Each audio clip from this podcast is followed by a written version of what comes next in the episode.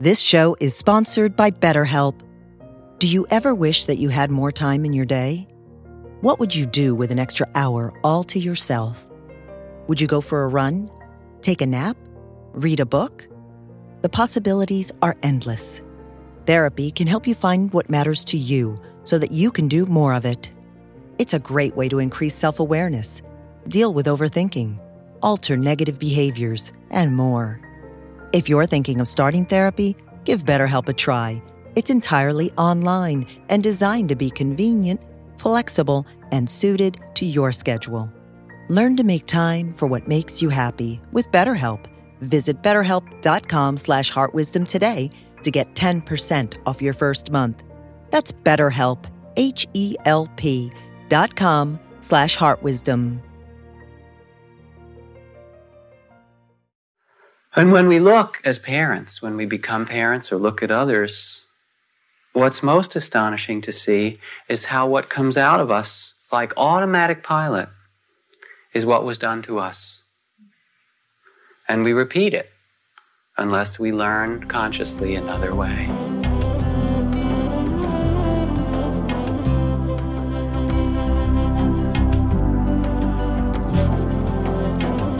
Welcome to the Jack Kornfield Heart Wisdom Hour. We are delighted to share with you Jack's innate common sense wisdom and his clear, open heart. If you are interested in supporting Jack's podcast, go to BeHereNowNetwork.com slash Jack. The only way to speak about parenting that really that really matters is to speak from the heart. When the Buddha first started his own teaching, he began with the first noble truth, the basic truth of suffering and its cause and the freedom that we can come to if we understand the suffering in life. In some way, it is the duty of a Dharma teacher to speak about that which is true there is, of course, both joy and suffering in parenting. But parenting in America is in crisis. Sometimes it's a terrible thing to go to parks and supermarkets, especially if you have a little kid and you bring them there to play at the park or take them around the market. And you see some two year old walking down the aisle in the supermarket with their mother knock over something accidentally and the parent come back and smack the kid and yell at him and say, don't you dare do that. And the kid's kind of shaken up and saying, doesn't even understand because they knocked it over accidentally. You know, what do they want from me? I'm just learning to walk. Um, all the kid learns in that is that they're bad and that there's something wrong and that when you don't like something, you hit somebody else.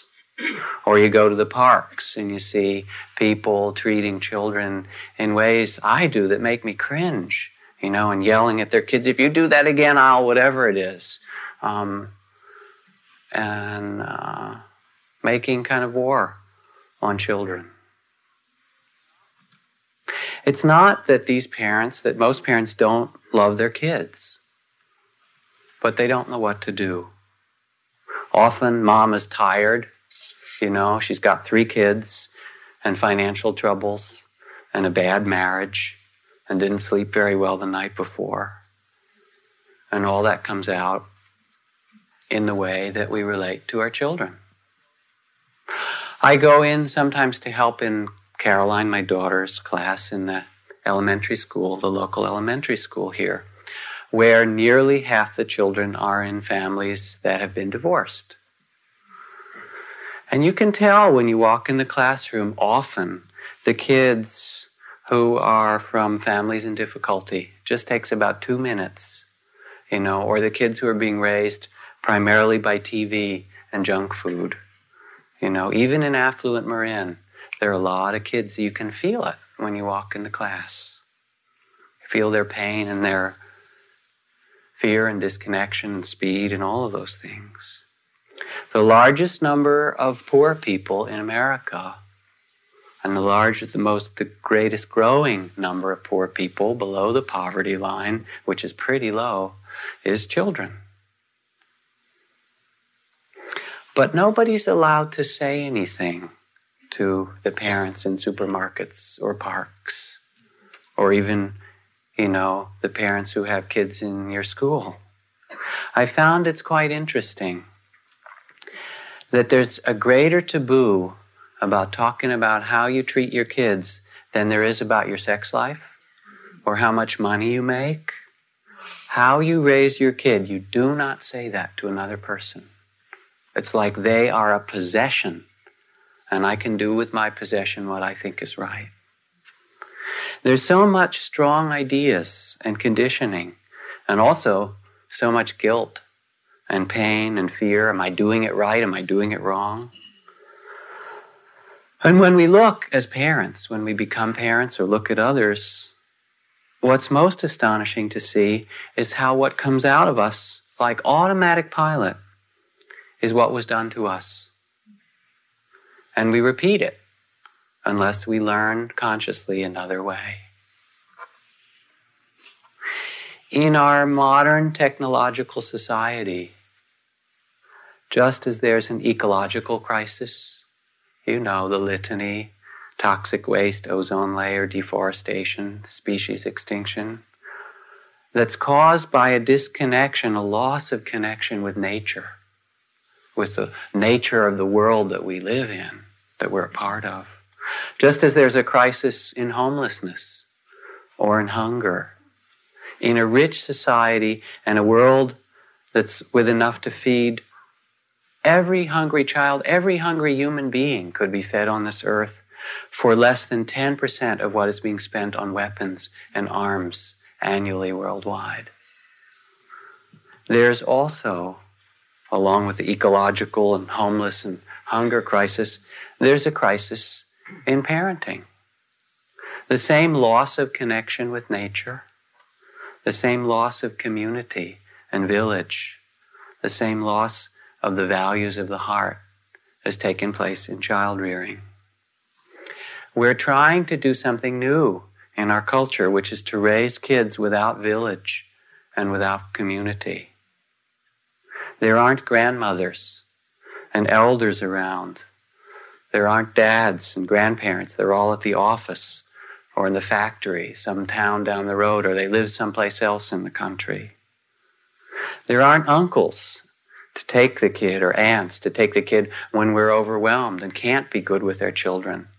Or uncles to initiate the teenagers so they don't have to go out and try to find initiations and find out what it is to be a young man or a young woman out on the streets with drugs or guns or whatever, seeking to discover themselves. There isn't community to teach children as they grow the art of being a productive community member. There isn't a community for us as parents to hear stories and learn practices and have elders and teachers that keep us connected with the tradition of millennia of what benefits human beings, to help us stay connected with our instincts and our hearts. So for 25 years, for a lot of the upbringing of many of you in this room, America read in books that you should bottle feed your children instead of breastfeed them every four hours and let them cry, you know, until it was time. When every single wise culture in the world knows that when babies cry, there's a reason and you pick them up and you feed them or you hold them. No, let them stay in that little crib with the bars and cry until they cry it out. Because we'd lost touch with what it just takes a second to be around a crying baby to know that the appropriate thing is to pick it up. I mean, you have to, you have to really fight against yourself not to do it. In the 1920s, there was a very famous school of psychology and education with a lot of followers that taught parents that it was bad to touch their children. So we've lost this connection with instinct. Now, good parenting wasn't a question in the Buddhist time.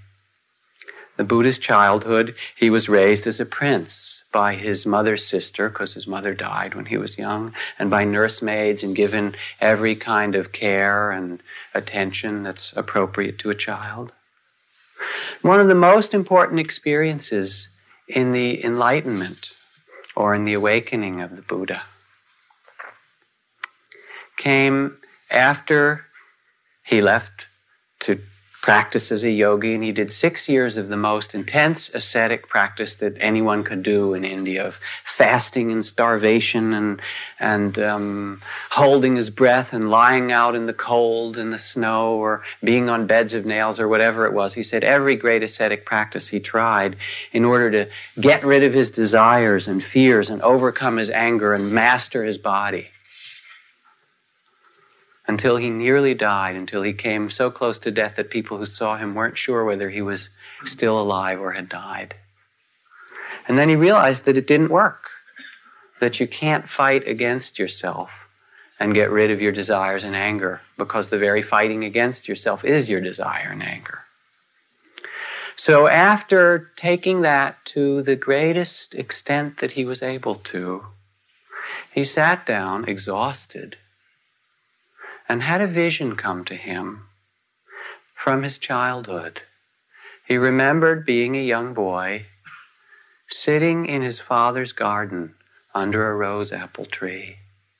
And he remembered sitting in that garden and having arise within himself a sense of well being and stillness and wholeness, a kind of connectedness and concentration, or a state of great and wonderful well being.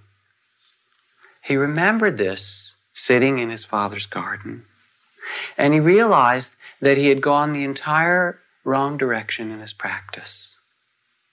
That that well being, not fighting one's body and heart and mind, but that that well being was the basis for spiritual life.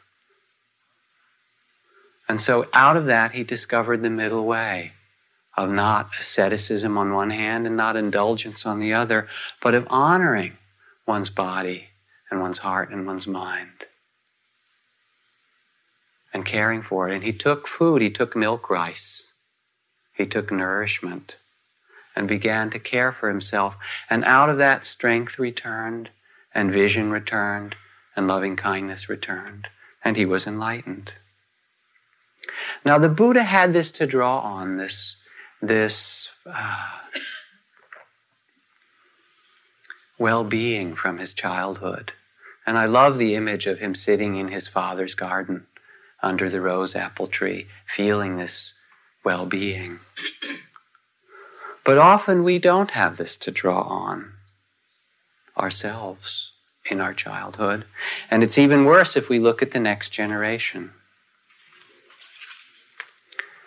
Last year, the New York City Teacher of the Year was awarded his honor being the best teacher in the city. And when he spoke um, in front of the mayor and the school board and thousands of other parents who gathered, he castigated them all for the soul murder of one million black and Latino children. And he went on to describe the pain of the school system in that city. And then he said, Think of where it comes from. It comes from you, he said, looking around. Think of the things that are killing us as a nation drugs, brainless competition, recreational sex, the pornography of violence, gambling, alcohol, and the worst pornography of all, lives devoted to buying things, accumulation as a philosophy, all are addictions of dependent personalities, and that is what our brand of schooling will inevitably, inevitably produce in the next generation. It's pretty painful to hear, isn't it? Very different than that image of the Buddha. We have increasing number of kids who are raised primarily by TV and daycare. Huge numbers of hours in daycare centers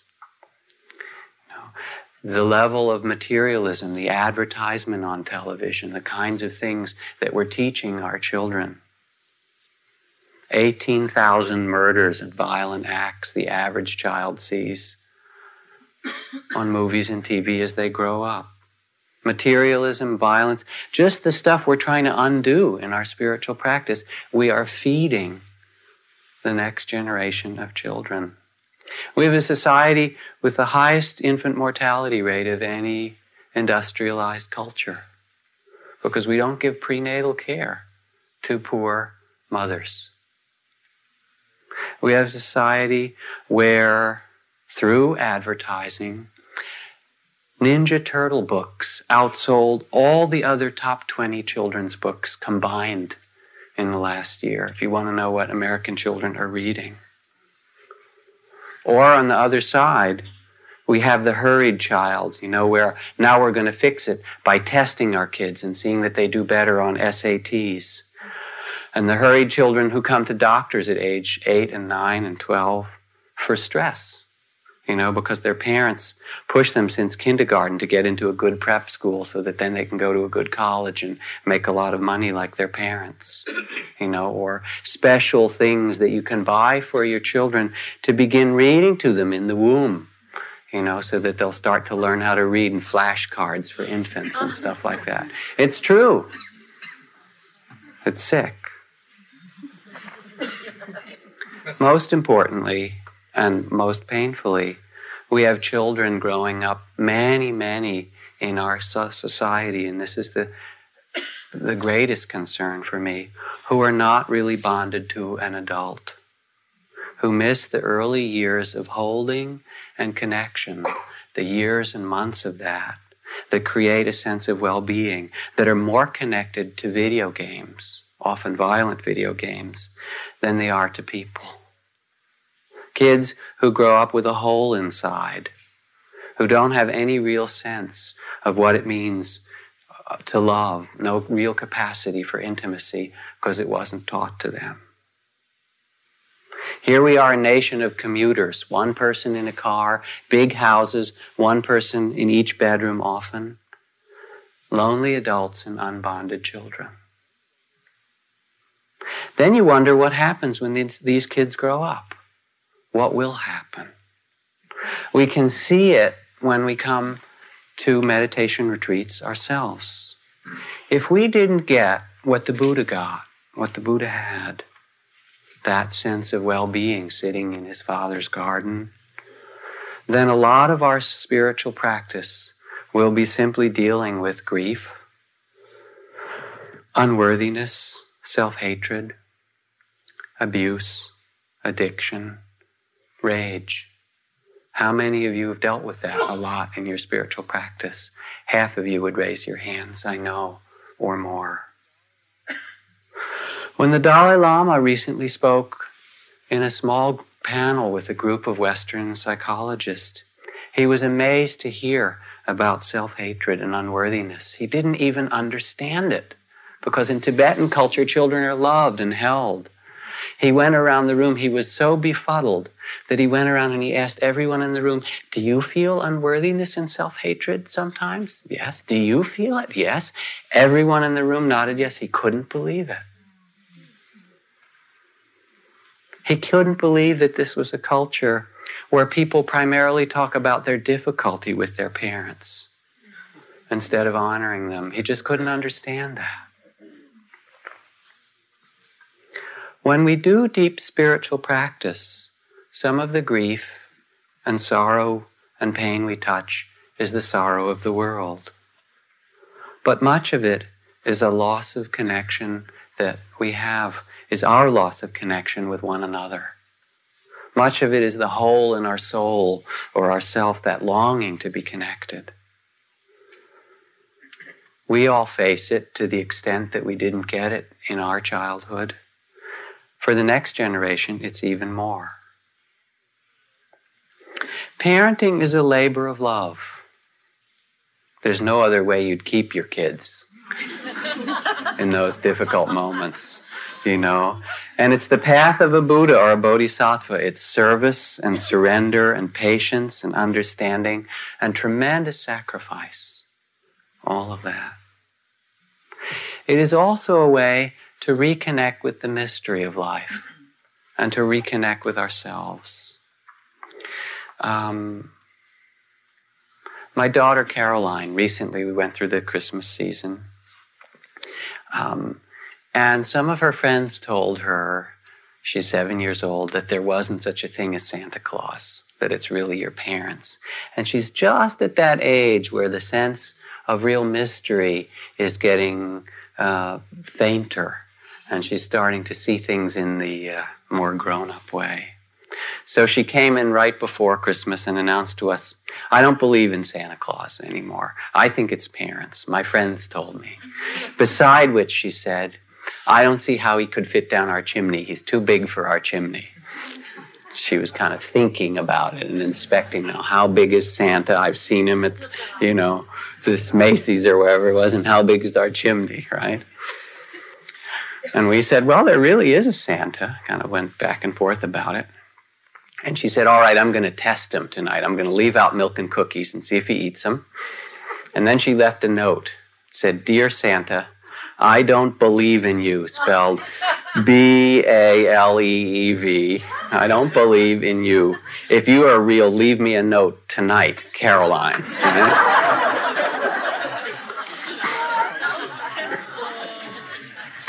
So she fell asleep, and then she woke up in the morning. And uh, there was a note for her that said, Dear Caroline, Thank you for the milk and cookies. If you stay up late next year, you can see me. Love Santa. She came running into the bedroom and said he ate them. He ate them all and then he left a note. He must be real. There's so many presents. My parents would never get me all that stuff.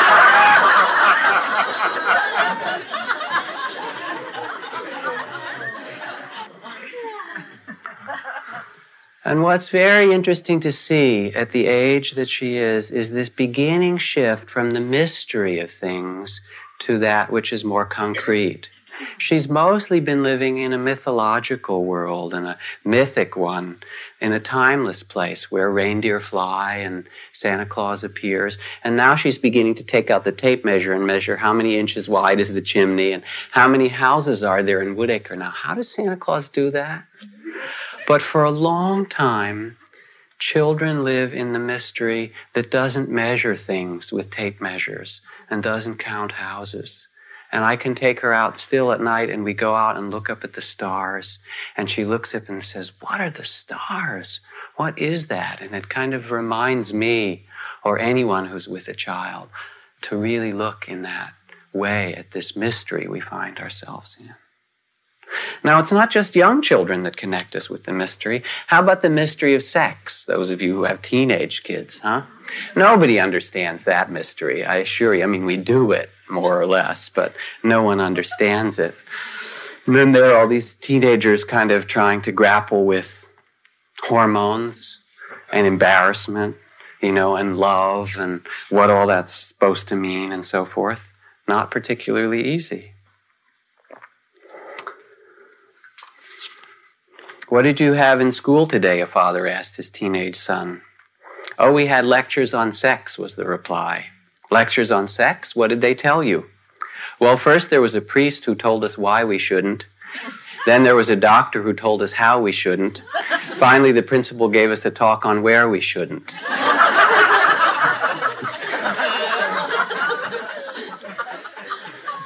Gee, dad and mom, would you, let's, I mean, they don't come and ask you about sex, but something starts going on, you know what I mean? So our kids are a vehicle for us to come back and really look at ourselves and our life and the mystery around us. We can easily sense it, how connecting with children, how much they live in the moment, how much it can be a spiritual practice.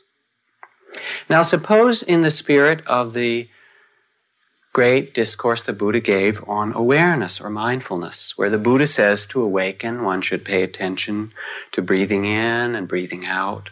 One should be aware standing up and bending and stretching. One should be aware moving forward and moving backward and eating and tasting and going to the bathroom and sitting and going to sleep.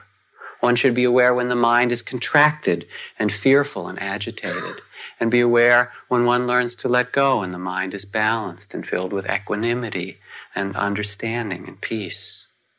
And then the Buddha recommends sitting in meditation or even ascetic practices, sitting up all night or contemplating the sickness of the body or aging. and developing a loving empathy for the suffering and the poor as well as that which is beautiful in us. Now, suppose that he spoke to awakening instead in a discourse as a parent. What would he say? Pretty much the same thing, I'd imagine. Pay attention in the same spirit to your own and your children's body. Be aware as they sit and stand up and move and eat and go to the bathroom. That's the practice of being a parent is being with that, but pay attention, bring mindfulness to it. And then instead of sitting up all night in meditation, sit, all, sit up all night when your children are sick. Or know when they're afraid and when it's time to hold them or comfort them or hold a child who is hurt with loving kindness and compassion. And in this, develop awareness and patience and surrender. Parent is, parenting is a spiritual practice for our own awakening. Letting go over and over and over again as our children change. The art of letting go. Parenting is also a way of giving from our heart into the garden of the next generation of leaving the earth a little better than we found it. Derek Bok, who was the president of Harvard University, said that um, at a great speech celebrating the fourth century of Harvard, that Harvard has gotten better each century.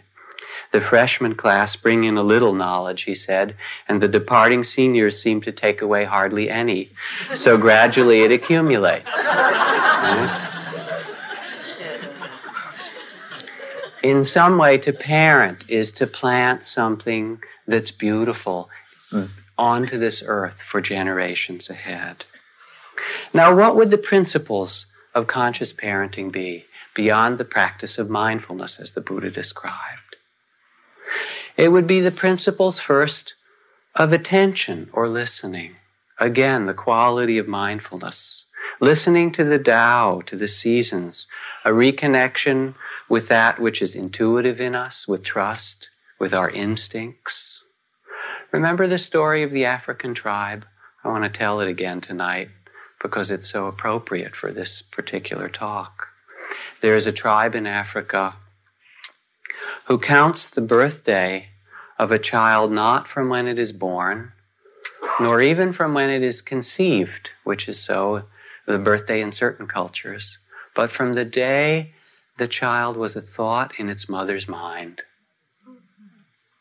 And then when the mother thinks of having a child with a particular man, seriously, she goes out and sits under a tree in a field or in the woods, quietly listening and waiting until she can hear the song of that child. And when she's heard the song of that child, she returns back to her village and she teaches it to the man who will be the father and her lover, so that when they make love at some point in that process, they sing the song of this child, inviting it to come and join them. And then, as she grows in her pregnancy, she sings this child's song to it in her womb and teaches it to the women around her, so that at the time of birth, the midwives are there and the child is born. And when the child comes out, they all sing its song to it.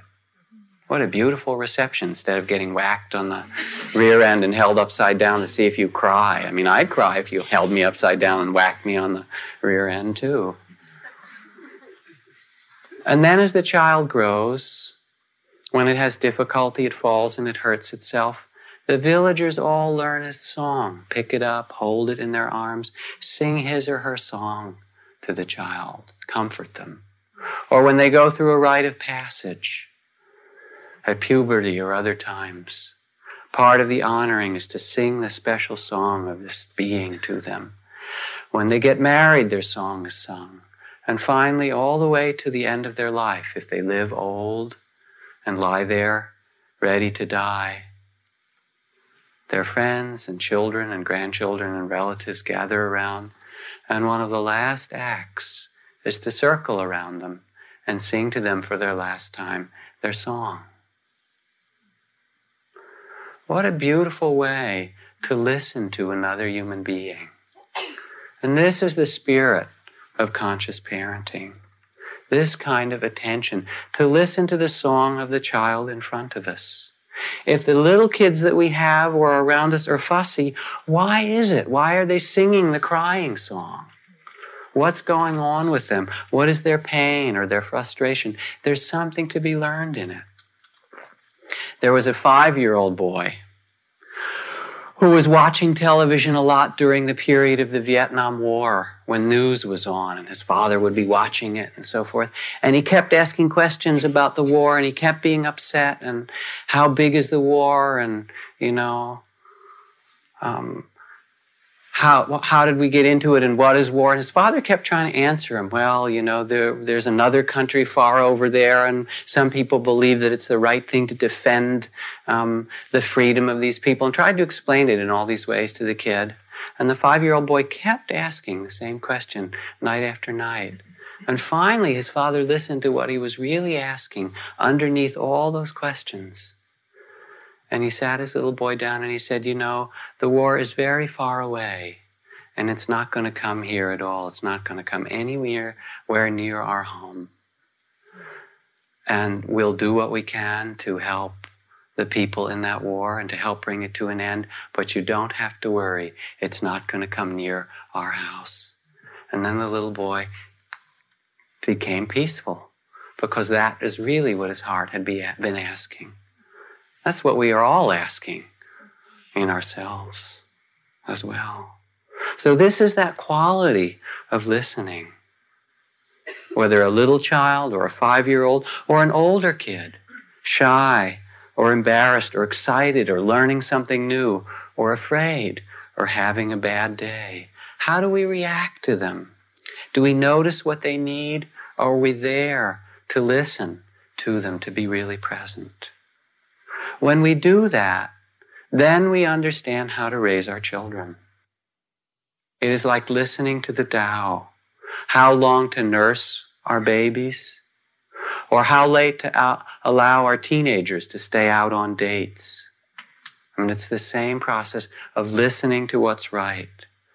To teach ourselves and them to pay attention to the rhythms of life, to breathing in and to breathing out to sense and know very deeply that children want to grow and to develop a trust in them so they trust themselves.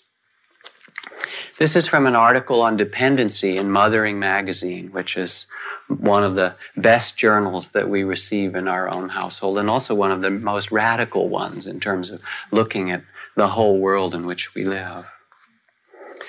We have a cultural bias toward dependency against dependency, against any emotion or behavior that indicates weakness. And this is nowhere more tragically evident than in the way we push our children beyond their limits and timetables. We establish outside standards as more important than inner experience when we wean our children rather than trusting that they will wean themselves. When we insist that our children sit at the table and finish their meals rather than trusting that they will eat well if healthful food is provided on a regular basis. And when we toilet train them at an early age, rather than trusting that they will learn to use the toilet when they are ready to do so.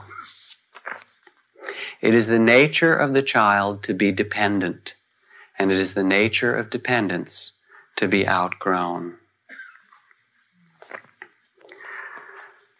Dependency, insecurity, and weakness are natural states for a child. They're the natural states for all of us at times, but for children, especially young ones, they are predominant conditions. And they are outgrown, just as we grow from crawling to walking, from babbling to talking, from puberty into sexuality. As humans, we move from weakness to strength. We move from uncertainty to mastery. When we refuse to acknowledge the stages prior to mastery, we teach our children to hate and distrust their weaknesses, and we start them on a journey of a lifetime of conflict, conflict with themselves, using external standards to set up an inner duality between what is immediately their experience and how they're supposed to be. Begrudging dependency because it is not independence is like begrudging winter because it is not yet spring. Dependency blossoms into independence in its own sweet time. That's as much true of our meditation as it is of our children. This is the quality of listening, listening to the seasons, to the Tao, to our instinct, which allows us to become what the famous British psychologist Winnicott called good enough parents. You don't have to be perfect or great. You just have to be present and good enough to hold them, to bond, to connect, to communicate a trust and a well-being in them and in life. A second principle, beyond that of listening or mindfulness, is the principle of respect in parenting. Remember the story I told in the summer when we returned, my family and I, from our uh, sabbatical trip to Thailand and Bali. My daughter Caroline had studied two months of Balinese dance, which young girls in that culture often do. She had a wonderful teacher, and at the end of the two months, he asked if she would like to have a recital. She was quite excited by this. So near the end, last week of our stay, we went to his home, which is also his school, and they set out a stage, and she got there. And it was time for the recital, and they got the music ready and the musicians ready. And then they started to dress her. And they took a long time for dressing a six year old whose general attention span is about five minutes. First, they dressed her in a silk uh, sari or a silk skirt sarong. And then they put on this beautiful gold chain around her waist. And then they took this silk embroidered with gold thread and they wrapped it 15 or 20 times around her chest. Um, and then they did um, gold uh, armbands and gold bracelets and gold necklaces. And then they put her hair up and they put golden flowers in her hair. And then they did makeup, enough makeup for a six year old girl to die for.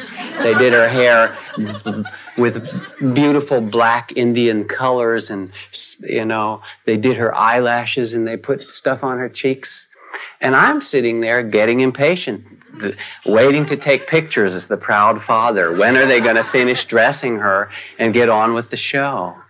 And it went on 20 minutes, 30 minutes. Finally, the teacher's wife came out and took her own golden necklace off and put it around my daughter. So Really, she was thrilled. And then it was time for the performance. And what I learned in watching that process after I saw my own impatience was that they dressed her and cared for her for that performance because she was an artist.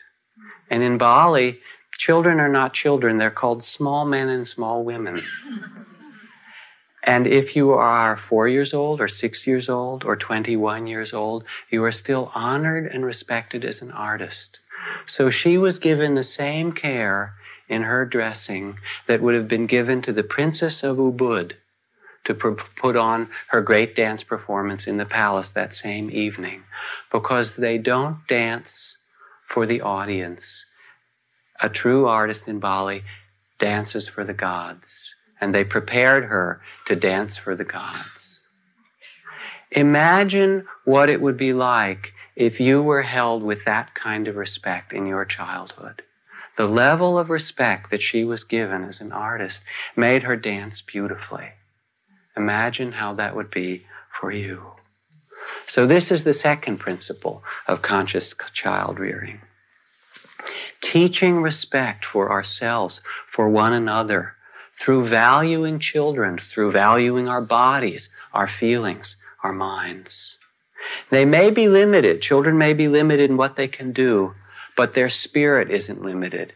It's often greater than our own. At least the, their access to it is more, more immediate. Now, part of this respect is also the setting of boundaries and limits, which needs to be done in child rearing, but can be done in a respectful way, a compassionate no, an explanation of why it's not possible. We can set limits with respect.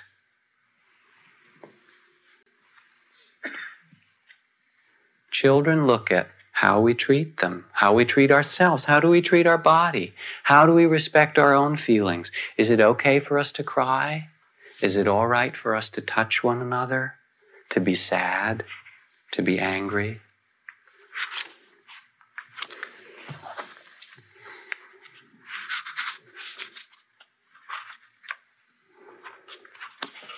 Respect. A family settled down for dinner at a restaurant.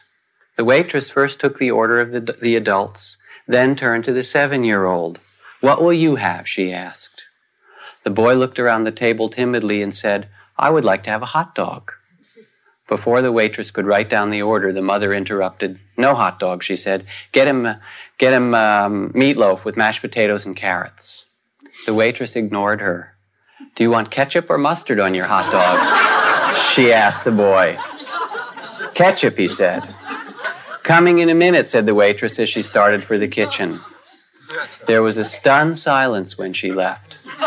Finally, the boy looked at everyone at the table and said, You know what? She thinks I'm real.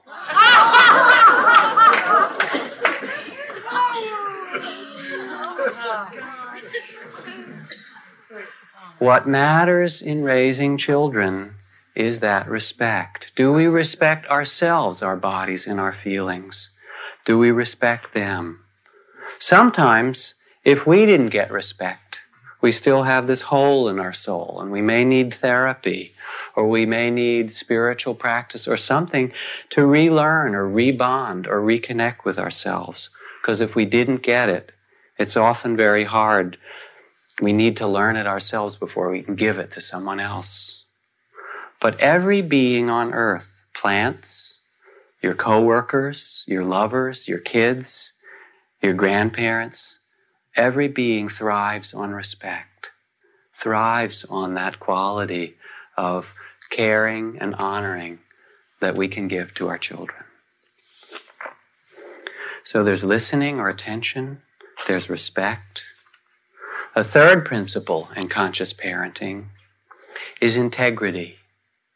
Children learn by example by who we are and what we do, and not by what we say. They watch our presence. What do, we, what do we communicate by the way we drive, by the way we talk about others, by the way we treat the people that we meet casually in our life, or the people close to us?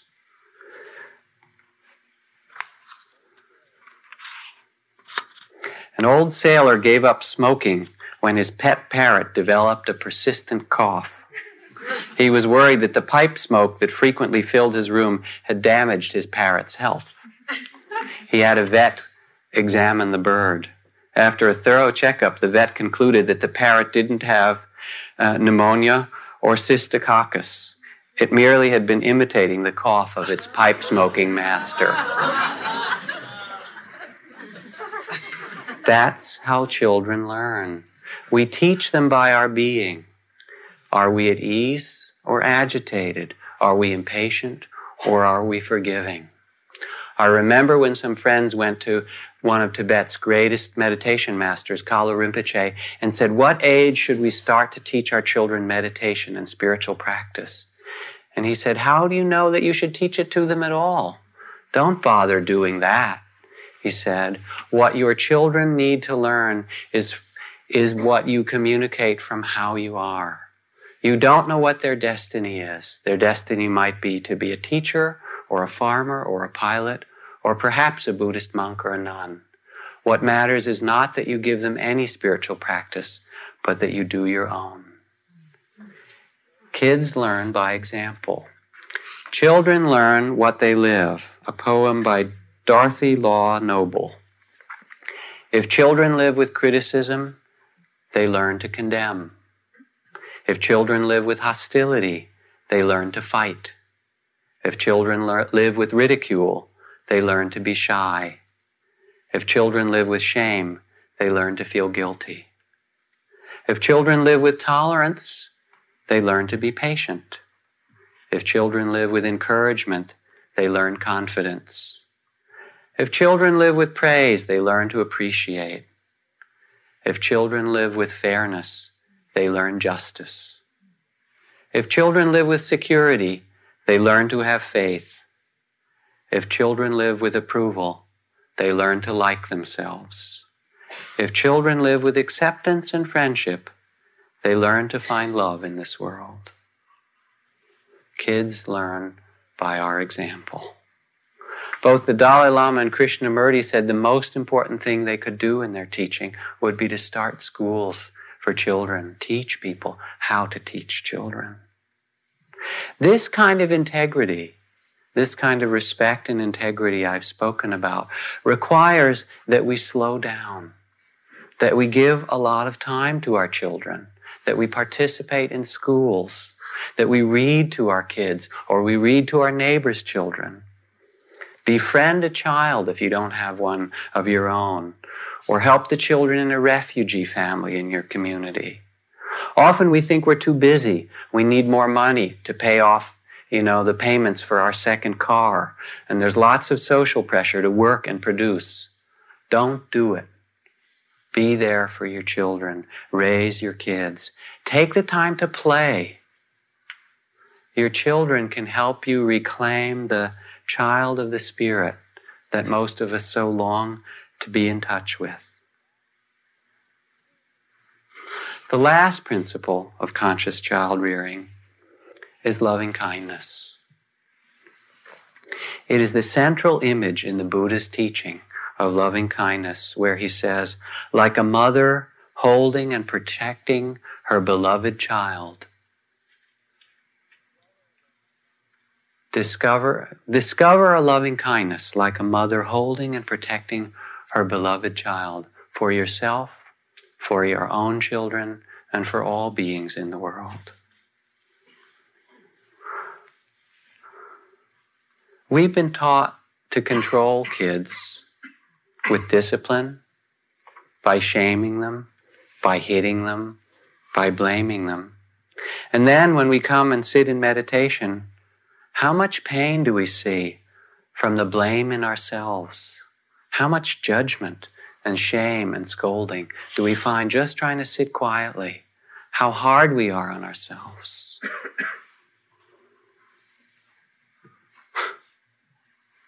Happens not just from our parents, happens in school. You know, children who are taught you don't have a good voice, mouth the words, right? And they never sing again. On my report card, Jack participates very nicely in the group singing by helpful listening, right? you know, or you can't draw. How many of us were told that we can't draw realistically? and stop doing the beautiful drawing that every child knows how to do and haven't drawn a picture since third grade or whatever it was. And how sad it is when there isn't that kind of loving kindness brought.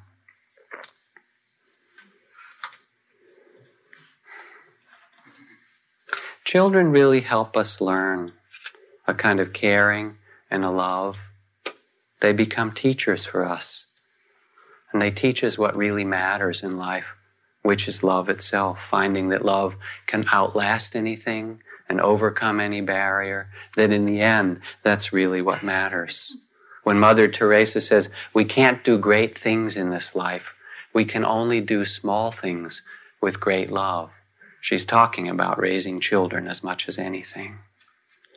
Parenting is a place to astonish yourself with your love. There are all these stories of mothers picking up cars, doing impossible deeds picking up cars that have rolled over their children or or or a story I read of a mother who was in a wheelchair, a paraplegic whose young child fell in the swimming pool and rolled her wheelchair over into the swimming pool and somehow using just her arms got out of the wheelchair and got her child and dragged her over to the side of this pool and held on for enough hours until someone came home to get them both out. Children and what they bring out of us, the kind of love that they can bring from us is astonishing and wonderful because they reconnect us with our true nature. We all long for a time like under the tree in Africa where there's listening and there's connectedness. And we all long for community, to touch one another, to be held by one another. where the child in each one of us is honored. And when I speak about parenting tonight, it's not just all of the children in the community, but it's the children in us as well that long for respect and listening and attention and loving kindness. It is through our parenting, through our children, that we can reclaim or restore this love. In parenting the children around us, in supporting other parents, in supporting our schools. At the New Year's retreat that I just taught on the East Coast, one man came in who had been working for the last year with sick children at Sloan Kettering Memorial Cancer Institute in New York, kids with cancer. And he came up to me and I asked him how it was going. And he said, There are a lot of saints in this world. Most of the ones I've seen lately are black women in the guise of home health care workers. But we too can do this with children. Remember from Chief Seattle, teach your children that the earth is our mother. Whatever befalls the earth befalls the children of earth. The Buddha said that to repay, the Buddha said that we can't repay our parents. That no matter, even if they were difficult, painful parents, that what they did in giving birth to you and raising you couldn't be repaid even if you carried them around on your back.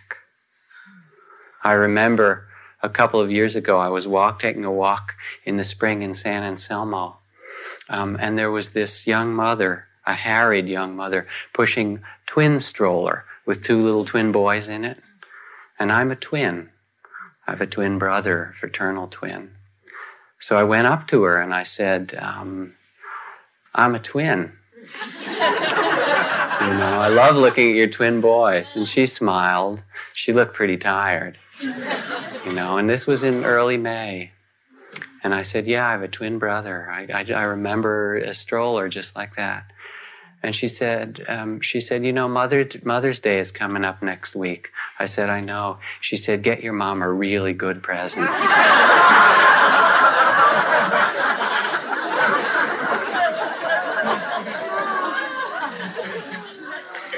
Even if we were to carry our parents on our backs, we couldn't repay them, said the Buddha. But we can begin to repay them, he taught, and all the generations, parents and children by bringing the Dharma, which means respect, integrity, deep listening, truth, loving kindness, to them, to our parents, to our children, to all of life.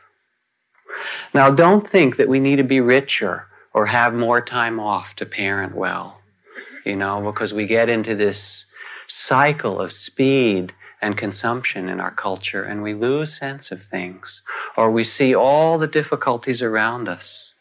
We can either see this as a world, a kind of dog eat dog world, you know, where every being is in danger of being eaten by another. Or we can also see this world as a world where we feed one another. It's the same process, eating one another or feeding one another. If you look in the third world in really poor cultures in Asia, in Africa, in Mexico, families with lots of kids, they're always in a lap. They run around. Kids are loved. They're included in all of the family activities.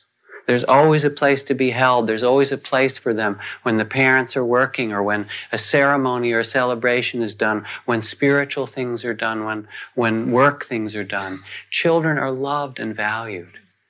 It doesn't need more money or more time off. It really needs our care and our love. And in this, we learn in ourselves the great gift of the Buddha of generosity and respect that awakens. We bring this gift to the earth. Let your eyes close for a moment, if you would.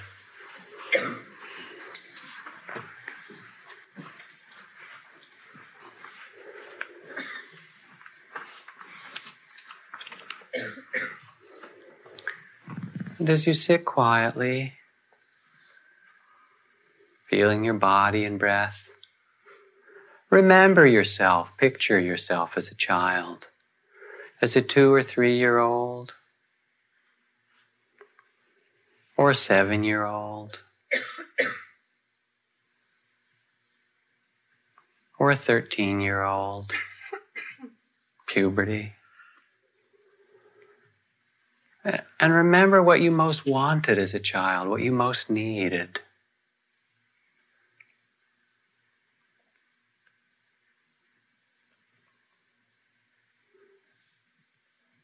And now think, if you will, about how many children like yourself at two or three or seven or thirteen are hungry or cold, how you would feel at those ages, or frightened or confused or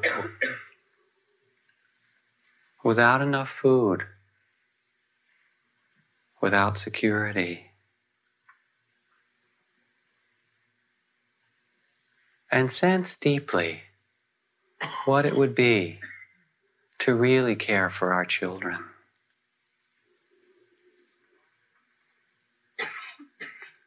We'll only become a humane society when we feed the children who are hungry and clothe the children who are cold and care for children with respect and loving kindness, integrity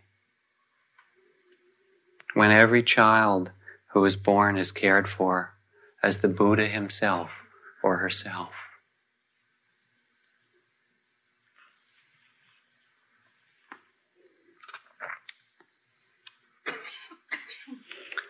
I want to close by reading from Ralph Waldo Emerson. He speaks about this life that we live and what to value in it. He says to laugh often and much to win the respect of intelligent people and the affection of children, to earn the appreciation of honest criticism and endure the betrayal of false friends, to appreciate beauty and find the best in others, to leave the world a bit better, whether by a healthy child, a garden patch, a redeemed social condition, to know even one life has breathed easier because you have lived. This is to have succeeded.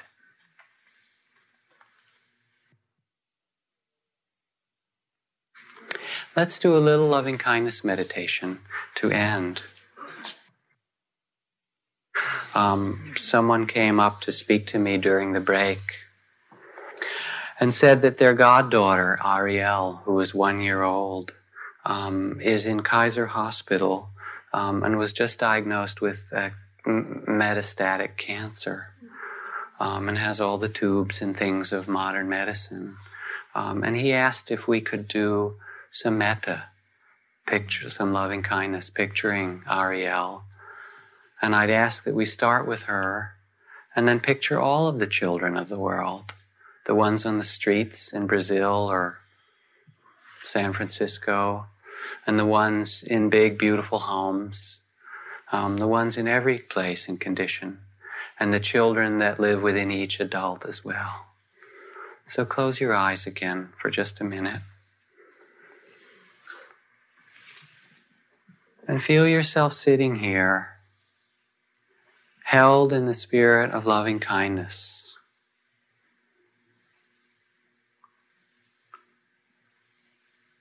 The phrase from the Buddha, like a mother who holds and protects her beloved child.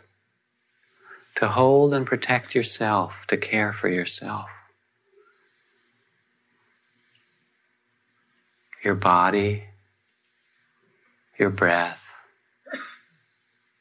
all your feelings of your heart, your mind and creativity.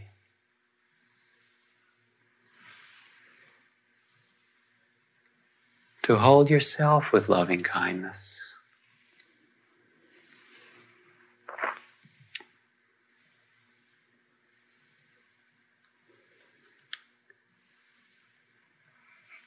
And then extend this loving kindness, picturing yourself as a child, how you would want to be held and cared for. Especially in difficulty, how you would want that.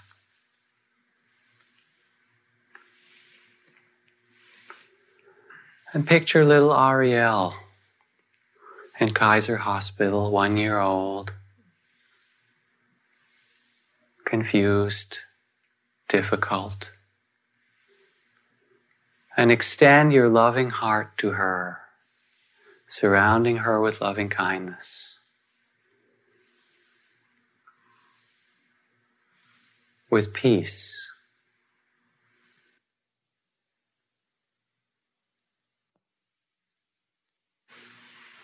Thank you.